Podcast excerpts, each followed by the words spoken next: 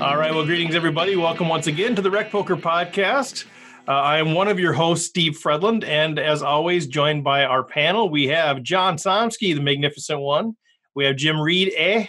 We got Rob Washam and Mr. Chris Jones uh, joining us tonight. Uh, as always, thanks to our official sponsor, Running Aces, Racetrack Casino and Hotel, and our other sponsors, Learn Pro Poker and website AMP. This is episode 172, and today we're going to talk a little bit about online poker. Is it legal to play in places like Minnesota where it's not legal to operate? Is it risky? Where do you play? What are some strategies? What are some tools you could use? And a bunch of other stuff as well.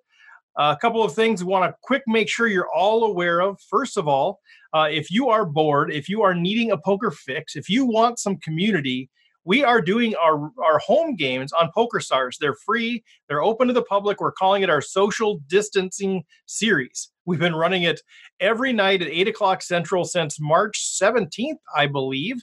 And we'll run it through at least the end of March and we'll kind of reassess. Go to rec.poker slash home game. That'll help you uh, be able to join the club and sign up and join us. It's a great time, super fun.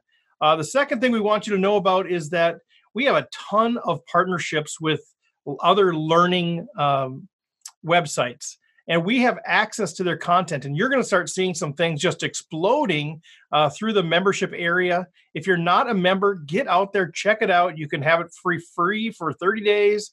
Uh, we've got uh, associate we've got the i guess uh, relationships with learn pro poker solve for why range trainer pro red chip poker pokercoaching.com fedor holz's poker code elliot Roe's masterclass all of those things and we have the ability to share some of those pieces of content their premium content with you guys and we're going to be bleeding that out to our members uh, over the coming months. So seriously check that out. Uh, we're continuing to add more and more benefits to being a member. So please check those things out. Go to rec.poker for all the details or just get a hold of me. I'll, I'll chat with you. I'll chat poker as long as you want and we can talk about becoming a member uh, as well. So with that uh, welcome in the panel and first thing, guys, I just want to talk about a little bit, uh, pick your brains on what's the deal with online poker. So I think there's a lot of confusion out there. I know I was confused for a long time. Is it legal? Is it not legal? When you're in a state like Minnesota, where you know we hear it's illegal to have online poker, but there's a bunch of people playing online poker for money. What's the deal? And I just want to open it up and uh, maybe John, why don't you first tackle this thing? Like, what what is online poker and can I play it or not? What's up? So in the US, it is not legal to host and operate a site that promotes online poker. However, in most states, there is no law that prohibits you from actually playing. There is one exception to that, and that is the state of Washington, where the last time I had heard it was a an actual felony to play poker, play online poker there. Uh, but that is the only state where that is true. Everywhere else, it's there. You're not doing anything illegal if you play. The it is definitely a gray area of the the law. When Poker Stars and Party Poker were here back uh, pre UIGEA and the uh, early 2000s, um, they all had a tack that said they felt it was not covered by the law and therefore they were not breaking the law. It's not explicitly allowed, but not explicitly prohibited either. Um, so the the gist of it is you kind of have to just be careful on all of these sites because they are operating outside regulation. That means you can't count on the government to actually help you if the site goes under, if the site doesn't have adequate funds. So you need to treat it as though any money you have on any site uh, that you are just willing to say goodbye to it. That you don't put money in that you're not willing to lose. I mean, you're you're going to be gambling for it anyway, so that's a, a good starting point to begin with. But also, as you start winning, don't keep more money on those sites than you're comfortable uh, at any point in time. So when we hear and, and what the perception that I was under for a long time was, oh, it's illegal to play in Minnesota or it's illegal to to do those things. So I always shied away from playing online because you'd hear about that. But what's illegal in except for Washington. What's illegal in the U.S. states uh, that aren't already regulated is to operate it. So I'm not doing anything wrong. I'm not acting outside of the law if I'm in Minnesota playing for money. It's just that I'm playing on an unregulated site, which introduces a new set of risks. Is that a correct? Correct. Even even in even counting Washington, there has never been a case of a player being brought to court for playing online poker. So even though it is illegal in Washington, it still has not never been actually uh, gone to court or been a conviction there. Okay, so so that covers the United States. What about like like why is Canada? You know, J- the Jim Reeds of the world. He can out, be out there playing this this playing for a million dollars on Poker Stars. It's legal there. It's not legal in the U.S. Is that a regulation thing, or is that really just a, it's it's legal to operate in Canada? Is that the the right terminology?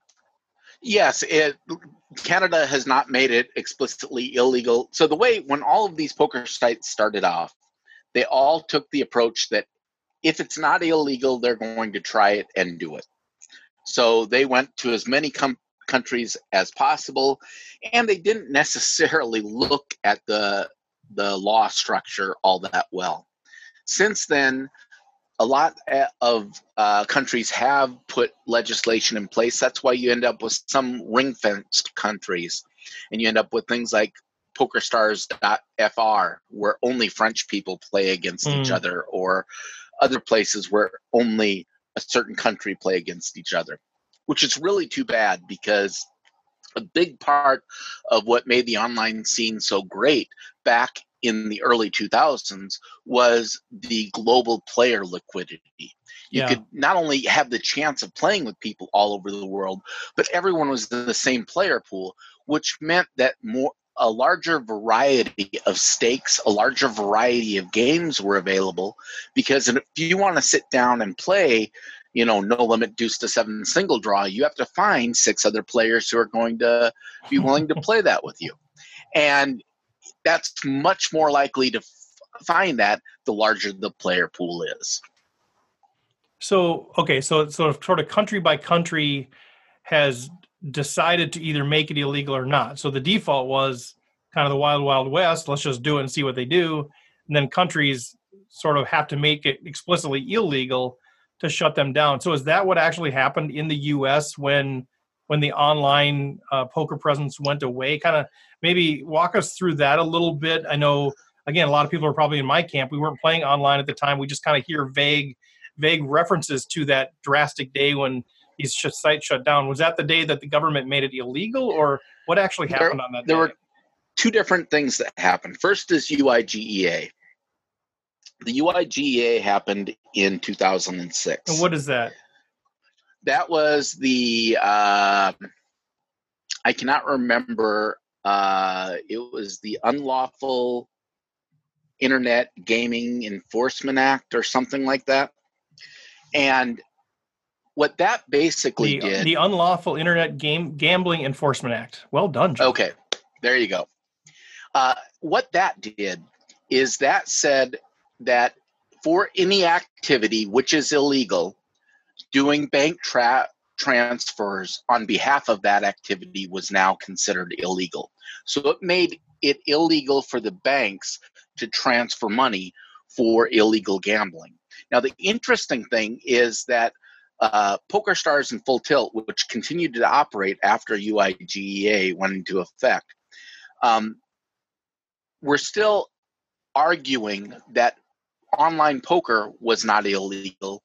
Therefore, the uh, transfers were not illegal. UIGEA did not make any form of gambling illegal that was not already illegal prior to that.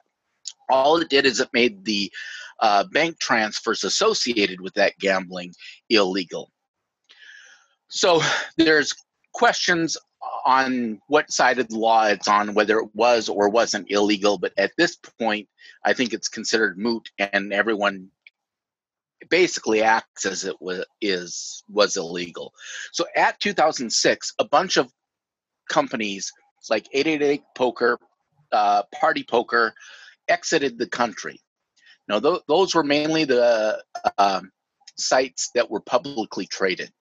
Because they were publicly traded sites like Party Poker is on the London Stock Exchange, they were no longer able to.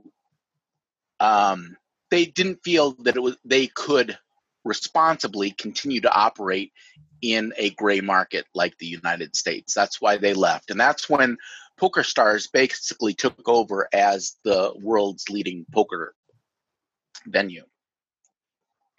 And then in 2011, on uh, April 15th, tax day, that's when Black Friday hit. And that's when the uh, districts, uh, the United States District Court of New York, decided to shut down both Full Tilt, Poker Stars, and Ultimate Bet.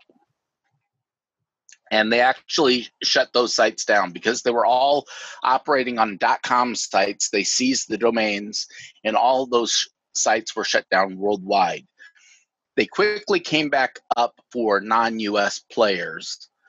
Uh, but the both at that point in time neither full tilt nor ultimate bet had enough money to hmm. actually pay players out at that point in time so that's where Poker Stars bought Full Tilt, and people were eventually able to get their uh, money out of Full Tilt.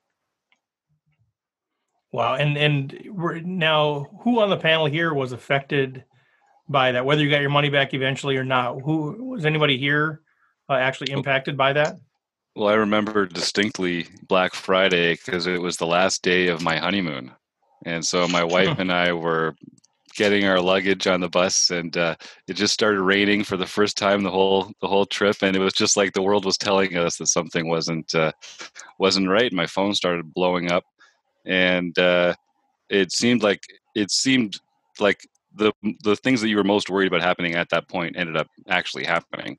Um, it was easier for me being a Canadian my my account was back up uh, pretty quickly and I didn't lose any money on it but I had that same feeling in the moment where it's like, oh my God, is this whole thing really coming down? And uh, hmm. I was lucky being in Canada. Yeah. How about you, Rob?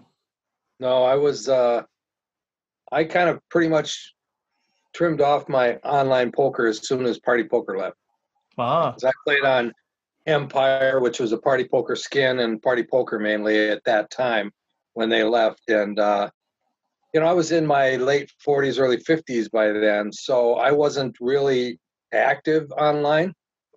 I played a lot online. Um, back in the like 2002, 2003. I played on Paradise, Planet Poker, Ultimate Bet, any poker site that showed up, I would get on there and try it out. But I mainly played on Empire Poker, which was a party poker skin. And but at the time, I was only playing at night because I was working full time during the day. Yeah. So I never really made it a career choice or anything. I just it was a fun thing to do. Okay, so you, you had a little bit of money. You probably had a little bit of money on there, but you weren't hugely impacted. Well, when Party Poker left, you could get everything you had. It's not like they were shut down and you couldn't get paid out. So you, but you didn't have anything on full, full tilt at all, or, or any of those no, sites? I, oh, no. Okay. Well, yeah, I had a little bit on. I played full tilt for a while, but I never had any money on it.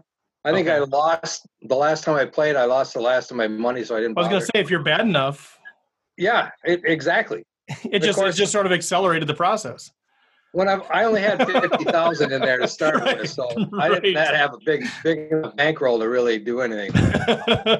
right. I don't think I ever deposited more than a hundred bucks on any site at any yeah. one time. You know, yeah. I just it was just a hobby, just yeah. something on the side. For sure. How about you, Chris? Yeah, same, same here. I, I mean, I, I didn't, you know, I, I never had more than, and this was a time when I was just, it was just something to do, it was something, you know, casual. I just never had more than a hundred bucks on any site. So I really didn't lose that much when it went down, but I was really bummed that it happened. Yeah. Um, but I, I mean, I remember when it happened, I remember thinking, wow, this is a big shift for um, this country, but at least in the poker community. Um, but yeah, I didn't really lose that much. So. And how about you, John? I probably had about five to six hundred dollars spread throughout the three sites. I had money on all three sites, and uh, I had just done a withdrawal shortly before that, so that was was helpful. And I had more money on Poker Stars, which I was able to get paid out immediately. And then eventually, uh, I was able to get paid out the other two, but it took a few years for that. Okay. Well, as we as we shift to okay, now the world is what it is now. We've had this this shutdown thing. Uh, sites are still operating, but they're unregulated in a lot of our states. Some states they're fully legal to op- to uh, to operate, and obviously some countries are fully legal to operate. So, I mean, it, just in general, like what are the risks? You know, you mentioned, uh, you know, the fact that we don't know they they could shut down at any other point in time. Are there other you know, as people are going, well, you know, I'm kind of I'm home now, unfortunately, because of what's going on with the virus. I have more time. I'd like to play poker. I'd like to play online for a little bit of money, but I don't know. I really don't know if this is illegal or not. Well, we've already defined it's not illegal, so don't worry about the illegal piece of it. Uh, but there are risks. So, what should people be thinking about from a risk perspective about uh, potentially going online? I think John really, when he was giving his spe- spiel there, that he really outlined it very well. Don't you can't trust having a lot of money on any site today as in Minnesota. Let's just put it in Minnesota. I mean, sure. you know, you go to Pennsylvania, you go to uh, New Jersey, you go to a lot in Nevada. They all have legal online, uh, regulate. I should say regulated online poker. And what we're doing is unregulated. So those sites are you're up to their whims. Okay, if they're going to be honest, straightforward, and everything, everything's going to be great. You're going to get paid. You're going to be able to have your money is going to be safe, whatever. But if they choose to one day say, "Hey, you know, I got a whole bunch of money here. I could just head off to uh, Nicaragua and no one will ever see me again," then yeah. you will be out that money. Yep, that, that's well said. I think the other thing to keep in mind is just like all things online, there is a constant battle between trying to take advantage of things and protecting against things. So in mo- the most of the world, this is like trying to to attack a website, get in there and find their information or viruses and antivirus type of thing. in poker, there's the bot versus anti-bot thing. Um, and the smaller the sites, the less uh, resources they're going to have to protect against those types of things. Um, also, the less, if it's small enough, then there's not mu- enough money or enough play to really draw people to really write a lot of bots. So I tend to want to play a little lower stakes myself. That's just my personal comfort level when I'm playing online because then at those stakes, it's not going to be that attractive for people to try to run a lot of bots. Or if they are running bots, they're just going to be so simple that they really aren't going to be much of a threat. Well, so can we, can we just stop for a pause for a second and, and, just this idea of a bot? I don't know that everybody would know. Some people are going to be shaking their head at me like, Steve, come on, we know what a bot is. But I think some people are going to be like, what are you talking about? What What do you mean by bots that are out here? Uh, they are basically pieces of software that pretend that they're a person playing uh, online poker. Uh, and they've existed for years, as long as poker has existed. Um, back in the 2000s, was uh, I know I played against a couple of them because I got refunds from sites, hmm. but they really were not that good. These days, bots are a lot better than they they used to be. They're uh, programmed to play like me. Oh, oh no, uh, they were better than that. but no, uh, but they they're really it's. I don't want to to scare people because I'm not that worried about it. Mm-hmm. But it's something you need to just understand what your own comfort level. And I wouldn't be trying to go and play ultra high level online stakes. Another thing to keep in mind is that the skill level online because particularly people can play multiple tables and uh, so the, the stakes level are different. If you go to your uh, brick and mortar card room your lowest stake is typically something like a one two no limit. Well if you play one two no limit online that is going to be a very tough game. That's closer to mm. a 10 20 game that you would be playing in a brick and mortar type of situation. So at one point in time there was a rule of thumb like you multiply your stakes by 10 i don't know that there is really a formula that's that accurate but in general uh, the stakes because there are lower stakes online the equivalent stakes between online and live it's going to be much tougher online than it is live so you're going to want to play lower stakes online than you do live at least to start off with till you get your feet wet and get comfortable with it. So, so, So one of the the things they talk they talk about is the number of hands that people are able to play, and that's where that they improve exponentially online than they do live because they're seeing Mhm. so many more hands. They're playing multiple tables. They're they're playing at any hour of the day or night, and so they're just seeing so many hands that they uh, uh, are that much better than that equivalent level in a live setting. Yeah, Not and we've heard that a lot. when you Go ahead, John. I was going to say when you get an interesting hand, the great thing about online play is you have all of the data recorded perfectly. You don't have to rely on your memory or try to remember what the stack sizes were or anything like that because you can get complete hand histories f- for your online play. So if you run into a situation that is interesting, you just mark that hand and you can go back and review it later. Because, you know, while you're playing, uh, 10 times i mean you can get like 55 to 60 hands an hour playing a single table at online play and you can play multiple tables at the same time. So some people can get up to 200 hands an hour. If you're playing at a brick and mortar table you're lucky to be getting 30 hands an hour in. So there is a just a huge difference between the number of hands. Now of course those hands are going by really quick. So the ability to for you to do a lot of introspection while you're doing uh, a lot of multi-tabling online isn't that great. I found myself I end up playing a lot more kind of on autopilot, which isn't necessarily a good thing.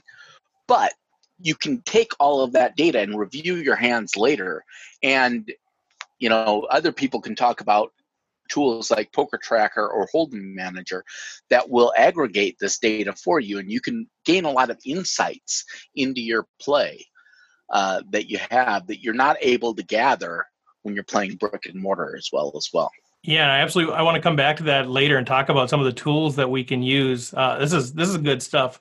I'm kind of curious if there are any other risks. I mean, we've talked about the risk of you know being unregulated and things can just shut down at any point in time. We've got the risk of bots that are out there, which is really, I guess, the risk of playing against machines uh, who could have sort of a GTO sort of strategies. You're you're playing against you know non-humans that might be better than humans. Are there other risks? I mean, I, I think about like, is there is there a risk of collusion, or are we not really worried about that, or what other risks are there about playing online? Chris, did you have something? Well, I mean, uh, the, the two things I would say is that, yeah, I mean, there have been, I mean, just like there are in the live world too, though, there are these sort of, you know, cheating inclusion scandals where people get God mode and can see all the cards and that kind of thing. And especially with unregulated sites, that's something that you sort of have to at least, you know, just be cognizant of, sort of be aware of that it might be a potential possibility. It's very rare and it's very unlikely, but you know it's possible. But I think the bigger uh, risk that actually, if you're just like saying, "Hey, you know, now I'm trapped inside, I want to play online," is the thing that that John mentioned. Are these, and they can be to your advantage, but are these these HUDs and these poker trackers, like if you're not aware that those exist and you're and the entire field is playing with them and you're not, you're at a, a significant disadvantage compared to you showing up at a live card room and just playing cards um, because your opponents have so much more information. It, those things allow you to track things that the human brain can't really keep track of as well. Um, you know you get to know what is somebody's three betting frequency what is their um, you know you can know like what what's their fold to a three bet what you know when they limp what kind, you can learn all these tendencies of players through just all these statistics that they track and if you're not using those or aware that other people might be using those uh, you can be at a significant disadvantage to where you might be a very solid player in a live setting Yeah, I, I love that. I know I've seen Jim's setup and I get dizzy. I'm a math guy. Like you have so much information about people, and you can custom and you can sort of custom build these things and show the stats that you want. And so I know Jim, you've got your setup so you can look at both cash and tournaments or whatever, and it's kind of the same numbers. And it is amazing the amount of data. And right now, I just started playing. I don't have a HUD. I don't have Poker Tracker Four. I don't have anything, and I, I you know, I am sort of playing knowing full well that people are accumulating data on me and I have nothing about them. And if I'm multi-tabling, it's pretty hard to keep track of even betting patterns. So I'm not even getting that information about what type of player is this because I'm not really paying enough attention to do that unless somebody's really reckless. So that's where the numbers could come in is that I don't have to be paying attention. I can look at the numbers and see what kind of player they are uh, when they three bet me. Yeah, that that's super interesting. So we're let's let's talk a little. We'll come again. We'll come back to tools. Let's let's kind of keep uh, providing some context here around. So where do you guys play, or if if you're playing, where do you play, or what options are kind of the best options right now, if quote unquote best options for for people to play? Jim. So just to, the last thing to say on that risk to take to segue us into here would be um, it, it's always going to be a risk playing in unrela- unregulated markets, um, but just use sites where you've gotten a anecdotal evidence from a friend, someone who's actually made a successful withdrawal from the site. So mm. that would be the first the first thing that's really obvious. Talk to someone who plays online poker and say like, have you actually made a withdrawal from the site? um, the, not a lot of the scammy sites are going to go to the trouble of baiting you in with allowing small withdrawals just to keep you in the system you know they're going to just take the money and run so um, it doesn't mean you have to play with one of the big sites uh, because I think there's a lot, there is a lot of value of finding good tournaments and good cash games on some of the smaller sites and apps. But um, play with one where someone's made a withdrawal and that you can you can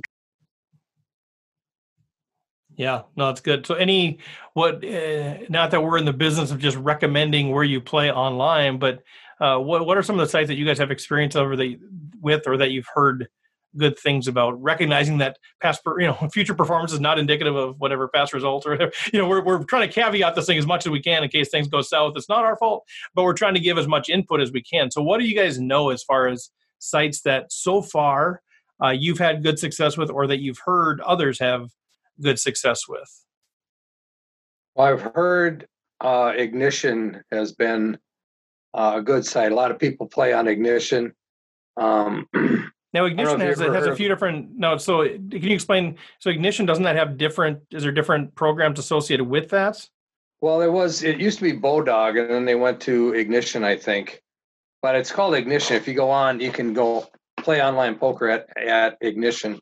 Okay. And what it is is uh, worldwide, I think they still use the Bodog um, name, but that is not used in the U.S. at all. They renamed it to Bovada. Oh, that's right. Um, yeah. And you can still play in the U.S. now under both Bovada and Ignition. Right. Okay.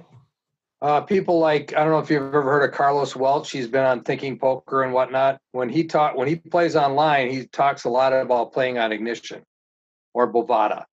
And that that is a kind of a unique setup because they don't um, they don't display usernames on their site. So when you log into a tournament, you're a number. So if you're the 117th entry in that tournament, your screen name is going to be 117. So when you get to like Jim's poker tracking software, he's not going to be able to track anybody other than for that particular game. So I know that Ignition is is very popular. A lot of people use it. I've never played on it personally, but uh, I've heard it's very very popular. And P- Party Poker also has a uh, a feature where HUDs are not active on their um, online games right now. So there, it's it's anonymous. You can still know who you're playing against and make notes on them, but it's not automated uh, through the software. And I think on Bovada, and the way you're talking about, I could still track them in that session, but right. I wouldn't be able to extrapolate that data from session to session. So I'd still Correct. be able to tell if what their VPIP was over 100 or 200 hands or something like that, but um, I wouldn't be able to put a file on someone the way I can. Right. Uh, in like Poker Tracker or ACR uh, or Poker Stars for ACR. I know if we're not, if you're not an American player, Poker Stars is sort of the evil empire, but they are a great. Uh, they've got the best software. They've got the biggest fields. Um, it's where you know you're more likely to hit, hit a huge multiplier binking a tournament for eleven dollars. Um, just because the fields are so good and the software is good. We use it for our home games, of course, because it's got a really it's got a great mixed game platform. Um, but it is sort of like you know it is it is the the big the big guy in the industry. So if you like rooting for the underdog, uh, there's lots of other places to go play. 888 poker, um, ACR is probably my favorite, uh, particularly uh, if you're in America, it'd probably, probably be your favorite. Um, they have a rakeback program that we've started working with. They also have an elite um, loyalty program. They have a good mix of cash games, which I like to play at ACR, and uh, pretty pretty large field tournaments as well. So um, those are the big ones for me. I, I the HUD is so important to my play that I don't like to play on the uh, Bovada and party sites as much. So um, ACR with the Rec Rake uh, link, if you want to get in there, use Rec Rink to get a, a discount or Rec Elite. And uh, Poker Stars, as we say, for all our home games is the best. Yeah, that's kind of, you know we, we can plug that. That's that's fine. I mean, use whatever you want, but yeah, we do have that association with ACR, and so yeah, if you if you sign up as a new member and if you use the code Rec Elite, you get some bonuses for how much you play. The Rec Rake gets you twenty seven percent of all the rake that you pay. You get that back into your account, so it's a nice little perk uh, for for signing up that way. And that's that's all I've used as ACR to this point. So I have I have no comparison, uh, but it's it's fun. I'm, I'm really having a good. How long, how long have you been playing online, Steve? Uh, you know, I had an account like years ago and never did oh, anything with it. I put like 40 bucks into it, never did anything with it again. Uh, but now it's been, I don't know, three days or something. Yeah, I was going to say you're quite a quite an experienced old, old hand at this. Art. yeah, I've got this. This is why I'm I'm facilitating the discussion and not adding much to it. I'm I'm just kind of learning along with a lot of our listeners at this point. But you know, we've had a number of people sign up for ACR through our through our codes already because I mean, just right now with the situation in the in the world, there's a lot of people saying, well, maybe now's the time to try online poker. You know, they, they miss playing. Uh, they like playing for free. Our, our nightly home game, they like doing that, but it'd be kind of fun to play for money. Just even the 50 cent tournaments are, are fun to just kind of play as a way of, of passing time and trying to keep sharp. So uh, I think we're seeing a lot of people trying it like myself for the first time and I know it sounds nitty and I hate to be a total shill, but 27% rakeback is actually a pretty good incentive. Like that makes the difference between being a break even player and a slightly winning player. So if you're going to be putting some volume in over the next little while, I'd take advantage of that. I already have like 32 cents that I can redeem. I'm oh, crushing the micros, crushing the micros. Steve's rocketing up. I'm up. I'm up like thirty bucks in three days, baby. Playing these fifty cent dollar fifty ones. I'm ready to go for the big. go for the big one, and I got thirty two cents coming back in my rake back. Let's go, baby. Uh, yeah, John- for for those who don't remember, uh, ACR used to be known as Doyle's Room back in the day. Go and on. once, one, at Black Friday, they changed their name. Doyle. As soon as uh, Full Tilt and Poker Stars and Ultimate Bet were taken down, Doyle no longer wanted to be associated with it, so they renamed themselves to America's Card Room. So is that I, I had not heard that. I had no idea. So it actually was like the website was Doyle's Room. Yep. Wow, I had not heard that. Interesting. Okay, so John, are, are you actively playing online now, and what what sites are you using if you are? Uh, I don't play. I have a little bit of money on Bovada. Okay. Um, but I hardly ever play, to tell you the honest truth. I uh, might mainly play live, and of course, I've been active with the rec poker community, um, and I also run another little uh, thing with Ante Up as well. And that's most of the online play I've been doing recently. I used to play a lot. I mean, I've played well over a million hands um, I, it, it's amazing because I used to keep track of all this stuff, right? And uh, at one point, I was like, I think two thousand dollars ahead. So let's say I had won two thousand dollars, but in order to do that, I had put hundred and two thousand dollars of buy-ins through the tournaments. you know, to get that two thousand dollars of profit. It's just yeah. amazing. And you know, I had nowhere near that um, I never had more than like five or six hundred dollars uh, in a given site at a given time. But it was just you know your the constant churn there. It was uh, mm-hmm. uh, it was a lot of fun. But one of the things that we've talked about, I know one of the early interviews I did with Vlad Revniaga way early on, and a lot of the pros that we've talked to ever since just say there's no substitute for reps. Like I had a chance to chat with Ryan LaPlante. He was playing out in Vegas, and I was covering the event, and we were chatting a little bit. And he just kept saying, if you're serious about learning the game, you just have to play online. You just have to get reps. So even though you look at that and say, okay, well, my, I had a two percent ROI over one hundred two thousand dollars of investments or whatever it was, the the experience you got from playing that many hands has to translate into a higher ROI and everything else that you're going to do live or or whatever. Yes, absolutely. And I was able to. Um, I, I was the type of person that if there was a new type of game, I played it. Yeah. So you know, I probably played a few hundred heads up tournaments. I played a few hundred sit and goes, and then they had three table sit and goes and double or nothing. I mean, all sorts of different poker variants, and I tried playing them all. Yeah, and you're our mixed game guy, right? You're the guy that we go to to say, "What is deuce to seven single draw? What the heck is that?" You're the Yeah. guy. Yeah. Well, you do you do need to be a little bit careful. You might end up like me and be a jack of all trades and master of none. But uh, I do think it's it's good to get a lot of different experiences. For sure. Chris, do you play online at all?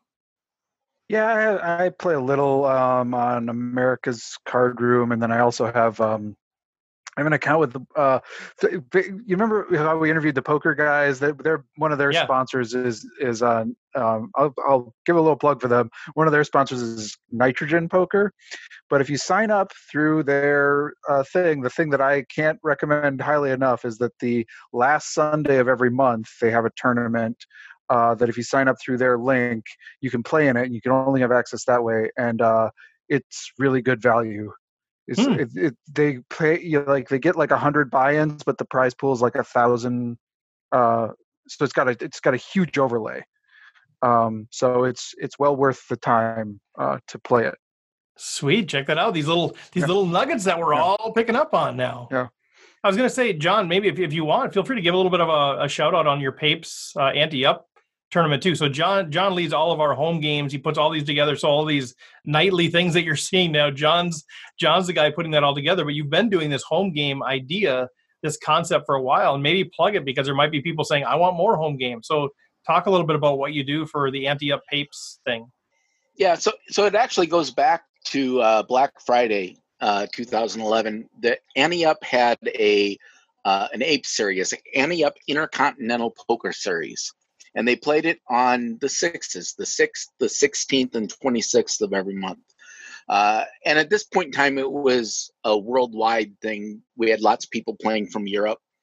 Um, and that way it would rotate the day of the week that it was on so everyone would get a chance in case you could never play on Wednesdays or Tuesdays or whatever.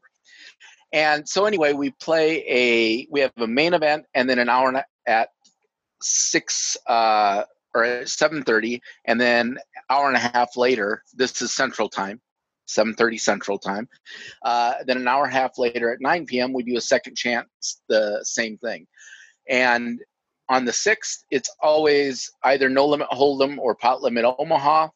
On the 16th, it's some form of mixed game, and on the 26th, it's some other variant of either Omaha or Hold'em. So, So, how do they? how uh, do they? Somebody says, "Oh man, that sounds good. I'd love to do that." What? How do they? What's their? How do they connect?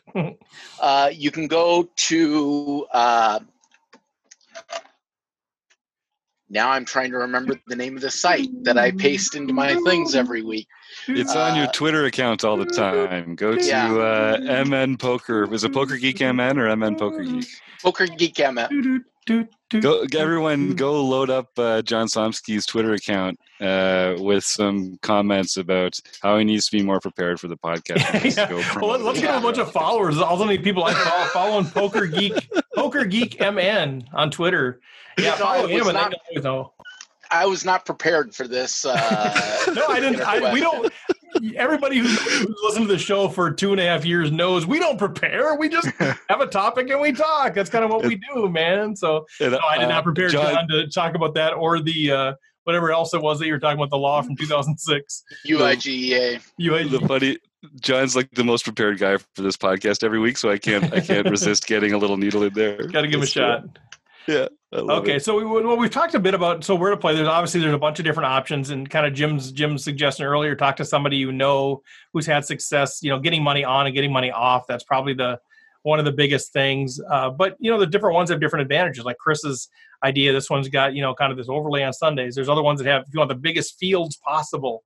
You know, you can go to go to you know certain site. So kind of figure out what it is that you want, uh, and then research it a little bit uh, and talk to some folks around you. So. Um, you know, we could go for hours and hours on this thing, but I'm kind of curious, like, what you guys think about just high level strategies, you know, online versus live. And I guess you can talk about either cash or tournament, but I'm learning a few things as I play that are a little bit different with bet sizing and, and some of those things. But, you know, those of you who have more experience playing online and playing live, like what, what sort of adjustments do you need to make or, and or like, are there characteristics of a player that might be a better online player than a live player, or uh, what, what, would you uh, see as the differences there? Chris, did you have something? Uh, oh, sorry. I'll let somebody else go first. I'm, follow, I'm following the un, I'm following the unmutes, and I saw you're what, unmuted. So sorry. What, one thing ahead. you can pay one thing you can pay attention to is uh, the kind of tells are are very different, obviously, because you're playing online. But people can develop timing tells, and a lot of sites have a little box where you can click like automatically fold or check or uh, whatever comes around to you. And one thing that's novel to online play is that people can multi-table. So it's going to be hard for you to know who these players are unless there's a search for player feature that uh, PokerStars used to have, something like that. They don't have it anymore. But if you can search for that player and see that they're playing six tables or eight tables or something like that, you can take advantage of them with small bet sizes or uh, you know just the idea that someone isn't paying attention that's not really something that you have to deal with in live play um, as much. But there's definitely going to be people that, if you know they're not paying attention, a you can exploit them with small bet sizes or, or big ones, um, and b don't try and tell elaborate bluff stories against them because they're not really mm. listening from street to street. So it's in a way it's sort of a more mathematical game uh, because it's just easy for people to just look down and click something and so there's there's an edge for you there if you're prepared to find those find those edges anybody else rob or john there's also a little bit of difference in um, i'm looking for the right words or the right way to say this but it's you're less likely to be embarrassed online. So that means that people might be willing to call. They aren't as worried about uh, being put out of a uh, hmm. tournament because they can just sign up for another one. There are many more tournaments available online, so it's not as people don't necessarily hold on to their tournament life as much. Your chip stacks tend to start a little bit smaller online than they do in live tournaments, although you get more hands, so I think you get about the same amount of play, maybe even more play on some online tournaments, depending. Um, but there, your bluffs aren't necessarily going to work quite the same as they do. There's just a little different feel with people playing online than playing live. Hmm. One, uh, go ahead, one, Chris. Oh, good. Yeah, one thing I, I I do think is that I would add, even though I don't play that often online, but I think the the the rebuy factor online is even like bigger even though there's like tournaments you play uh, in a live cash room where you're you have unlimited rebuys i think um, some of these they they allow rebuys up through you know you know some of them like 25 30 levels um, hours into the tournament. And um, people know that they need to have gigantic stacks. So um, there's a little bit more of that, especially among people who might be trying to win it. Like, uh, you know, that's fine. I'm just going to gamble here. Like yeah. they'll just take their gambly spots and hopefully they get a pile of chips. But if they don't find, they'll rebuy again.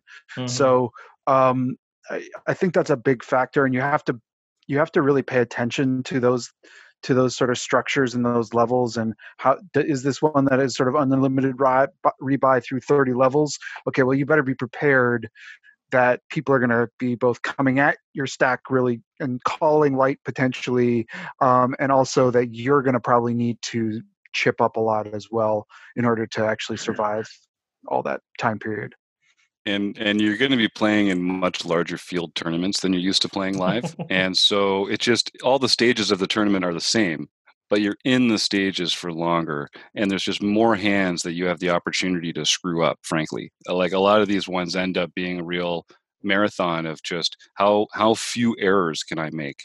And so um, it, it also means that you you have to get way more chips just absolutely you have to have more chips in your stack by the end to be able to play a role and so uh, there's a small ball and a big ball way of looking at that but in a way you have to sort of take spots in a in a large field MTT that you might be able to pass up in a smaller field MTT because you just can't you, are going to need more chips, mm-hmm. and there isn't uh, there isn't necessarily the same amount of time to get them um, when you when you when you look at, at how that goes.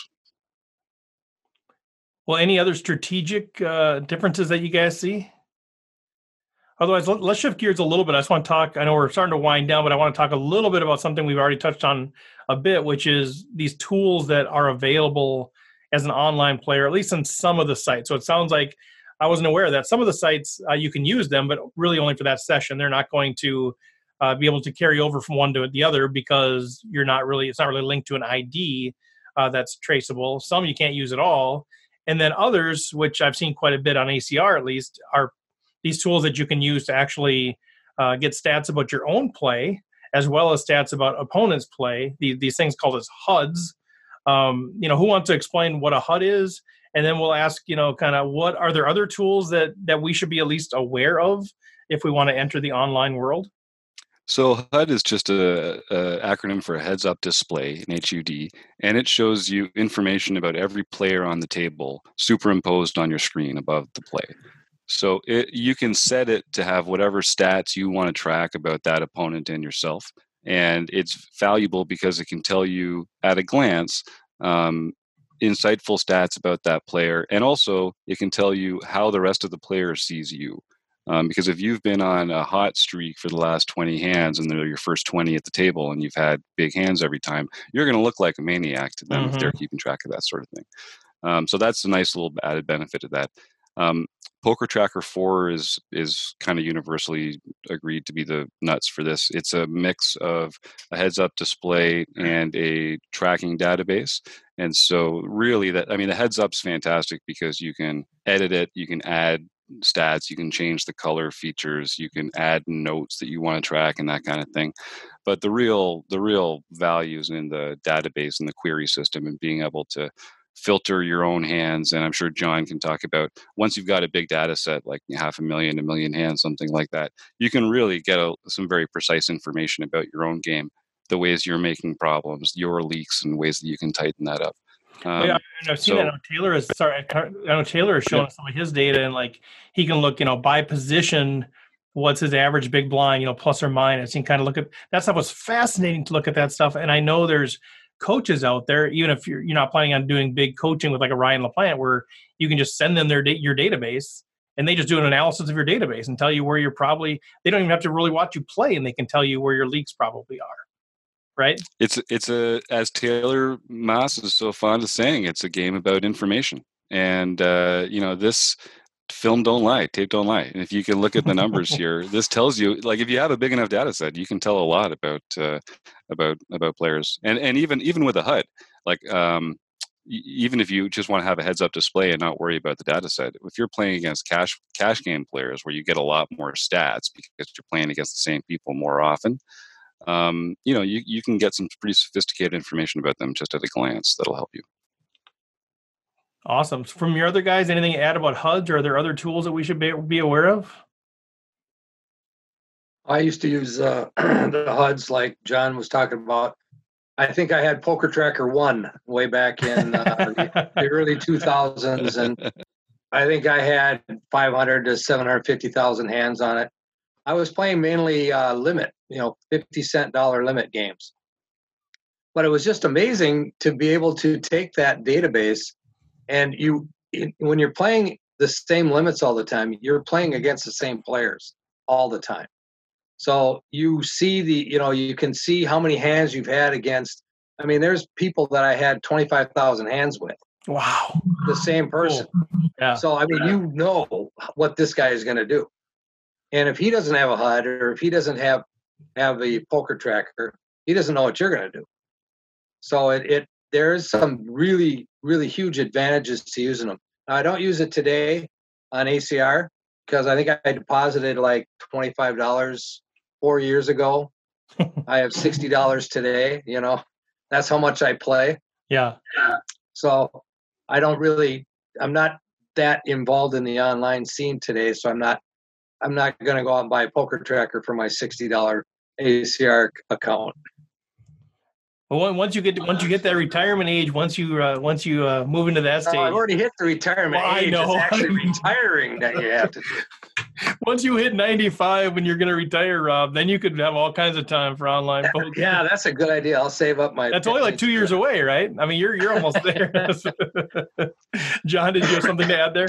Well, I was just going to add in, you know, if if the idea of HUDs intimidate you, then you can start off playing at a place like Bovada that uh, does the anonymized tables. And another thing that is different, if you are interested in cash games, uh, most sites have a fast fold variant of the cash games. It's called Zoom on Poker Stars. Um, and what that does is, as soon as you fold, you're immediately moved to another table, which means you're you're not going to be playing with the same people all of the time, but you'll be the same, you know, player pool of maybe like 200 players. And as soon as you, they get 10 people who've folded their hands, they start up another table, and there you are playing again. But that means that you can just be playing one table and basically be in almost constant action without take needing to take many breaks. So if you really want to focus for a little while, that's uh, a fun way to do that. Oh, that's super just- interesting. and just think about the strategic uh, fallout from that, of course, because people end up putting up a few tables of Zoom play, and they just click fold every time it's not jacks or better. Uh, so you end up because people, you know, no longer have to sit there and wait for mediocre hands to play out. They just get to skip and move on to the next one. So um, it's a great way to get a high volume of hands in. Uh, but just think about if, if try and pay attention if you're in one with not so large a field of players try and pay attention to which ones are in there a lot and are playing multiple tables because they're just to they're definitely going to have a tighter range than the people that are in there just having fun Uh, I want to try to do that in a live setting with like five tables. Um, where as soon as you fold, you run to the, the open table. and It's a every, good the first ten people to yeah. fold run to the open table, they play a hand, and then there's another open table, right? You, you all run. Yeah. there. I want to do cardio that. Actually, poker it's the cardio room Experimented with that at Aria. Uh, they Oh, seriously? two two dealers at a table, and you they'd be playing two hands at the same time. Uh, So uh, you'd be in constant action. I think sometimes like one hand might be Omaha and the other Hold'em or something. oh like no! that. But it was just uh, I went out there and I never had enough guts to sit down at it. The stakes Yeah. were a little higher than I was comfortable uh, playing, but I wanted to try that out just to say I did. But I Yeah, that would be. I- interesting I, try. watched it. I was watching uh, Michael McRo- Michael Mizrachi Yeah, was uh, playing at one of the tables, and I was watching him do that. that's pretty cool. Chris, did you have something to add there? I was just going to say that uh, ACR has a version of that. That's if you're just a tournament player, that's kind of tournament style. So it's it's uh, you get a certain number of chips uh, to start. I forget what the number is, but it's you know maybe like 700 chips, and you have to earn your way up to 5,000 or bust basically. Hmm. But you can jump in for like 30 cents or 25 cents or something and you just are basically playing tournament style and you earn chips and you just keep moving between table and table and table and it's a good way to get a lot of uh, hands in if you're sort of interested in that Well, let's Yeah, let's once talk. you hit Go ahead. once you hit five thousand, you win a step to the next level. Right. You win a tournament ticket, a tournament, yeah, a tournament ticket to the next step level. Oh, okay. So I've- you- I've seen- once I've you get to five, yeah, once you get to five thousand, you get that ticket, and then whatever you have over five thousand is still in your stack, and you just keep on going. And if you get another five thousand, then you get another ticket, and you just keep on going. Hmm.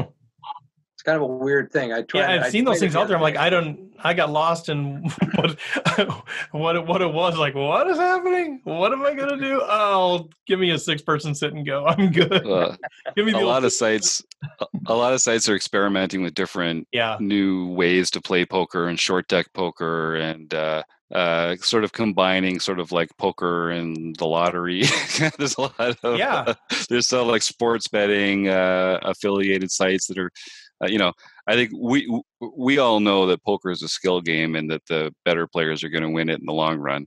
Um, but it's interesting to see the sites kind of try and develop some more kind of gimmicky aspects to get people involved. And there's definitely an edge in those games for the people that first get in there and learn how to play it. They'll always have an advantage over the next people coming along. So if you're looking for fun, um, you know, there's nothing wrong with trying out some of those other fun, uh, fun versions as well. Yeah. It's not strictly poker, but uh, Well, I even noticed, you Um, know, I, I won 18 bucks and then something immediately popped up. Do you want to go double or nothing? You want to gamble double or nothing on like some random number generator? Like, I don't know what that was, but like, oh, you know, so they're trying to, they're mixing that in with the poker saying, you know, if you're just sort of just want to gamble, you just want to go double or nothing. Uh, I'm like, no, but and that because that's where I would worry about things being fixed. Now I'm not saying they are, but that's where I'd worry about a, even more than just you know playing a card game. I'd feel like, well, this could be set at 44 percent or something. You know, I don't know. Uh, but anyway, so they're they're mixing a different thing. So let's let's let's uh, kind of close up here with like how do uh, how do you get involved and how do you get started? I, you know, we talked a little bit about you know we do have this rec poker stuff with ACR. You can do rec elite. You can do rec rake uh, to get some get some awards, get some rake back on ACR. But you know that's just that's the one site that we're affiliated with. There's other options that we've talked about already. Uh, we do have uh, if you are playing ACR, I know Taylor created a a brief video, kind of an overview of ACR. That kind of you know where do you find the tournaments? Where do you find those different things? That's out on our YouTube channel. Uh, talk a little bit about um, what you guys have planned for next Monday night for members. There, there's something that you guys have planned for that Jim or, or whoever else is Yeah. involved. in That talk a little bit about what that is. Yeah, I'm looking forward to that. So, um, some of us play online a fair bit. Taylor plays a lot. Taylor can't always make it to the podcast because of the scheduling. So, uh, next Monday on the March 30th at eight o'clock Central Time, if you're a member, we'll put a link out in the in the uh, forum there. Come join us. We're going to be having a, a conversation strictly about getting started in online poker, the tools you can use, the resources available to make that uh, journey easier, more fun, and more profitable for you. And we're going to be screen sharing in this uh, video chat format. So you can look right at our own Poker Tracker 4 database. You can look at our HUDs. You can look at the other tools that we use to uh, to profit from playing online poker and having a good time doing it. And that's open for all the members at rec.poker. So um, look for a link there. Join for free. It's there's a there's a 30 day free trial membership. So just sign up for a month. If you don't find that it's worth the ten dollars per month, uh, you know I think you're crazy, but go with God. uh, but in the meantime, come on Monday night and uh, check out this online poker uh, conversation, and l- you'll learn something that makes uh, you a better online poker player. So members can join that and actually interact live, ask questions as they go. And if you're not able to make it, if you're a member, you'll get a recorded version of that later. So either way, you'll you can benefit from that. Any And we're also gonna we're just gonna try and use that as part of this transition into um, working with these online lurking uh, learning partners. So uh, getting some content from pe- people like Solve For Why and Learn Pro Poker and all these other great partners. Um, it's going to be a great way to get more involved with them. awesome, yeah, that's a that's a great a great perk. Uh, anything else from anybody as far as advice you'd have for people saying, "Yeah, I think I, I think I want to give this a shot." Uh, any other advice that you would have for folks? Plan for some study time. Don't don't plan on just getting your thinking done on the table like you can live, because you only have you know 15 seconds per hand. So um, you're going to get more hands in in a given week, but make sure you're putting in an hour or two every once in a while to just review your data, think about your ranges. Um, you don't want to be making decisions in the moment on the table. You want to have a lot of that stuff sort of internalized already. So spend some time in the lab. That would be some good advice. Another thing is uh, if you want to try to get money onto a site, sometimes it's not as easy as uh, just sticking a credit card in there. They have, uh, a lot of the sites will use Bitcoin, so that's one way of getting money into the site. Another popular way is to find somebody that you trust that has money on one of these sites and you send them money either like Venmo or PayPal or something like that, and then they can transfer money onto your account on that site. So um, again, I caveat: make sure you know the person and trust them. But it is an, a good way of getting money onto the site to get started. Yeah, I, I want to reiterate what Rob said there. There are a lot of uh, known scammers who will you know you you give them your the paypal and they don't give you the chips on the site so make sure it is someone that you trust but that is a good way to to do that also just start small you know don't put as much money it's a new experience if you're not used to playing online start smaller than you you typically are, are used to until you get your feet wet until you're used to it and make sure you're comfortable with it. And again I want to just reiterate don't put money there that you can't afford to lose. You shouldn't be playing poker with that anyway, but with this, it's even more at risk. You're not worried about going out to running aces and having them just all of a sudden take all of your chips off the table and not pay you back. Hmm. And that has happened with several small sites online. So it it with the ones that we're recommending, we don't believe that it's going to happen. They have a good history of playing people out, but it's all up to what your risk tolerance is. All right. Yeah, great, great final words. Uh, that's fantastic. Uh, so we'll wrap up that conversation there. A few things as we as we close. This is the the sad part of the program where we normally would give out our running aces players of the week. Uh, we give out the we we congratulate people who had those live binks in the different casinos. Uh, unfortunately, we're in a place right now where there are no running aces players of the week. There are no live binks to report. Even though Rec Poker Nation is doing great online, we're having all kinds of cool stuff there. Uh, unfortunately, we're we're at a player, place right now where we can't celebrate uh, folks who are getting binks uh, at casinos, obviously because they're all they're all closed up um, for the for the virus threat.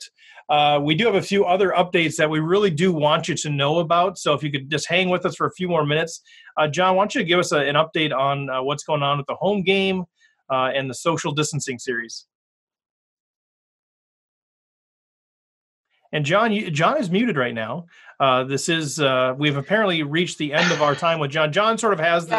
we have a contract with John. He says once an hour's up, an hour's up. Like I, I'm so sick of you guys continuing to make me go on and on. So he's apparently just muted. So it was a good run with John. You know, I think that's the third third week in a row I have made that exact same mistake. I'm sitting here talking about them. No one can hear me. Uh, and I know you probably all prefer it that way, but it's not very efficient. anyway, our next uh, next time I'm just going to pretend I'm you. I'm just going to start talking like you. I don't know how that would sound, but I'm going to pretend I'm yeah. you. I think.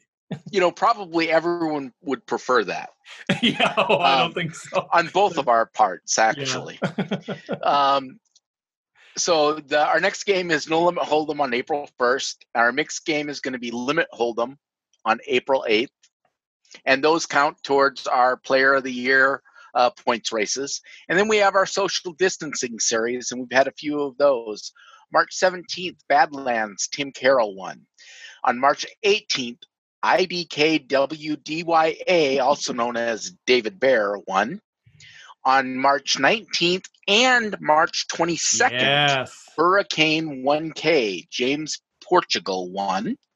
On March 20th, you know, there were so many people wanting to play rec poker, it brought the whole Poker Star yep, site, down, site down, and they had to cancel the tournament. Sorry, guys. And on March 21st, Shorzy00, also known as Ben Gurs. I hope I got that right. I, have said it different every time. We are asked. You know, we've all met. We, we met Ben at the the Oodipals meet and greet. Fantastic dude. He told me his name, and I keep thinking, is it Gers? Is it Gears? Is it? Sorry, Ben. Uh, fantastic dude. But uh, I, I, was I was I was going to bail you out there. I was going to let you just try to. Yeah, no offense met, needed. Right. Lots of people missed up but uh, pronounce my name all the time. But anyway, we're having a great time. We're going to be having this through the end of March. Be sure you come out and join us there. Yeah, great time. And, and, I've been I've been having such a good time chatting. Like I, I recognize everyone's name on here from being on the table with them. We've had some fun chats and we've been like you know ribbing each other and, and encouraging each other as we go. So it's uh, it's just so much more fun when you actually have a relationship with the people you're playing with. And John and I have been putting together, so that little by little, we're putting together an alias list of what what people's screen name is and what their real name is. Every time I'm at a, I'm at a table, I'm like, "Who is Rekob Jib? Who is this person?" Trying to figure it out. So we're piecing those those things together little by little. All right, Chris, what what do you got for us? Oh yeah, so membership content. Um, we're wrapping up um, our March content, which is on opponent ranging and player typing, on Wednesday. Uh, this coming Wednesday at 8 p.m., March 25th. We'll have our our member discussion um, hour where we'll be talking about those things, and it's really open for anybody to just come and ask questions. We'll have a really good uh, conversation to try to wrap up March, and then we're gearing up for April, which is going to be all about odds, um, equity, stack to pot ratio, and bet sizing. Kind of the the nuts and bolts, the math of the game. We're going to be talking about a lot of the the ins and outs and some of the basics of that, um, which will help uh, build on some discussions we're going to have later on for members. So that'll be coming in April. Yeah, looking forward to that. That's going to be absolutely fantastic. So with that, just check out rec.poker. We have so much stuff out there. Uh, fantastic. Go out there, sign up for the newsletter. That's a great way to stay plugged in with kind of the most recent things going on. But but thanks to our panel. Thanks Rob, John, Chris, Jim. Uh, awesome job. Uh, I love learning from all of you guys. Next week, uh, we're excited. We've got Elliot Roe uh, scheduled to be in the house. Uh, mindset coach. can't wait to have him sort of figure out what's wrong with Rob. I mean, that's kind of going to be, oh, did I say that out loud? My bad, Rob. We're going to have him figure that out. But no, he's he's fantastic thinker. Uh, he's going to be a great guy to interview. I'm, I'm just really excited to, to chat with him. Um, so stay tuned here at the end of uh, the close. We got all of our final announcements in a pre-recorded format to save you, save me a little bit of breath every week. But just have a great week uh, on and off the felt, and uh, we'll chat with you guys later. Welcome to the announcements section for the Rec Poker Podcast. You're going to hear all about our free stuff, how you can support us, the products available for purchase, products from our affiliates, how to connect further, and how to reach us. There are five main ways to engage for free. You can play our Poker Stars home games the first and second Wednesday of every month at 8 o'clock Central Time. You can join us on Discord for all kinds of great conversation and virtual railing. We have the Facebook group that's always open for discussion. You can follow us on Twitter at Rec Poker, where we have all kinds of cool stuff posted and we keep you keep you up to speed on everything going on. And you can join our email list to get our weekly newsletter, Twerp, This Week in Rec Poker. There are also five ways that you can support us. You can support us on Patreon for as low as $1 a month, and it'll give you a chance to sit in on the podcast. You can like, rate, review the podcast on iTunes, Stitcher, SoundCloud, or wherever you hear the podcast. You can share, retweet, comment on Facebook and Twitter. You can rep the brand, we got merchandise available, and most of all, you can let other people know about us. There are five main Rec Poker products currently available to purchase. You can get a membership for $10 a month or $100 a year to get access to all of our content and our other discussions. You can join the Bar League community, which is $300 a year, but only $100 a year if you join by March 31st. You can become part of the home game community, which is $100 a year, but only $40 a year if you join by March 31st. You can submit videos for analysis by your choice of coaches, or you can get personal one on one coaching with your choice of coaches. We are currently building up our affiliate program, and right now, we are an affiliate for Learn Pro Poker. You can use our code and get some discounts, some special deals. Go to rec.poker and look for Learn Pro Poker. If you want to connect further and engage more deeply, you can do so by becoming an ambassador by representing Rec Poker in a specific area. You can become an affiliate, which helps spread the word and sell products. You can become a champion where you promote the brand, you wear the merch, you're active on social media, and you have a chance to refer products for a commission. Or you can be just a friend of Rec Poker and help us spread the word that way. You can also become a sponsor of the podcast, some of our events, or all things Rec Poker. There's several ways that you can reach out to contact us if you need to rec.poker, Discord, email newsletter, twerp, Facebook, Twitter, but you can get all the information at rec.poker or just email me, steve at rec.poker. Thanks once again to our official sponsor, Running Aces Racetrack Casino and Hotel, who has supported us since episode number one. Also, thanks to Learn Pro Poker and Website Amp. Make it a great week, everybody.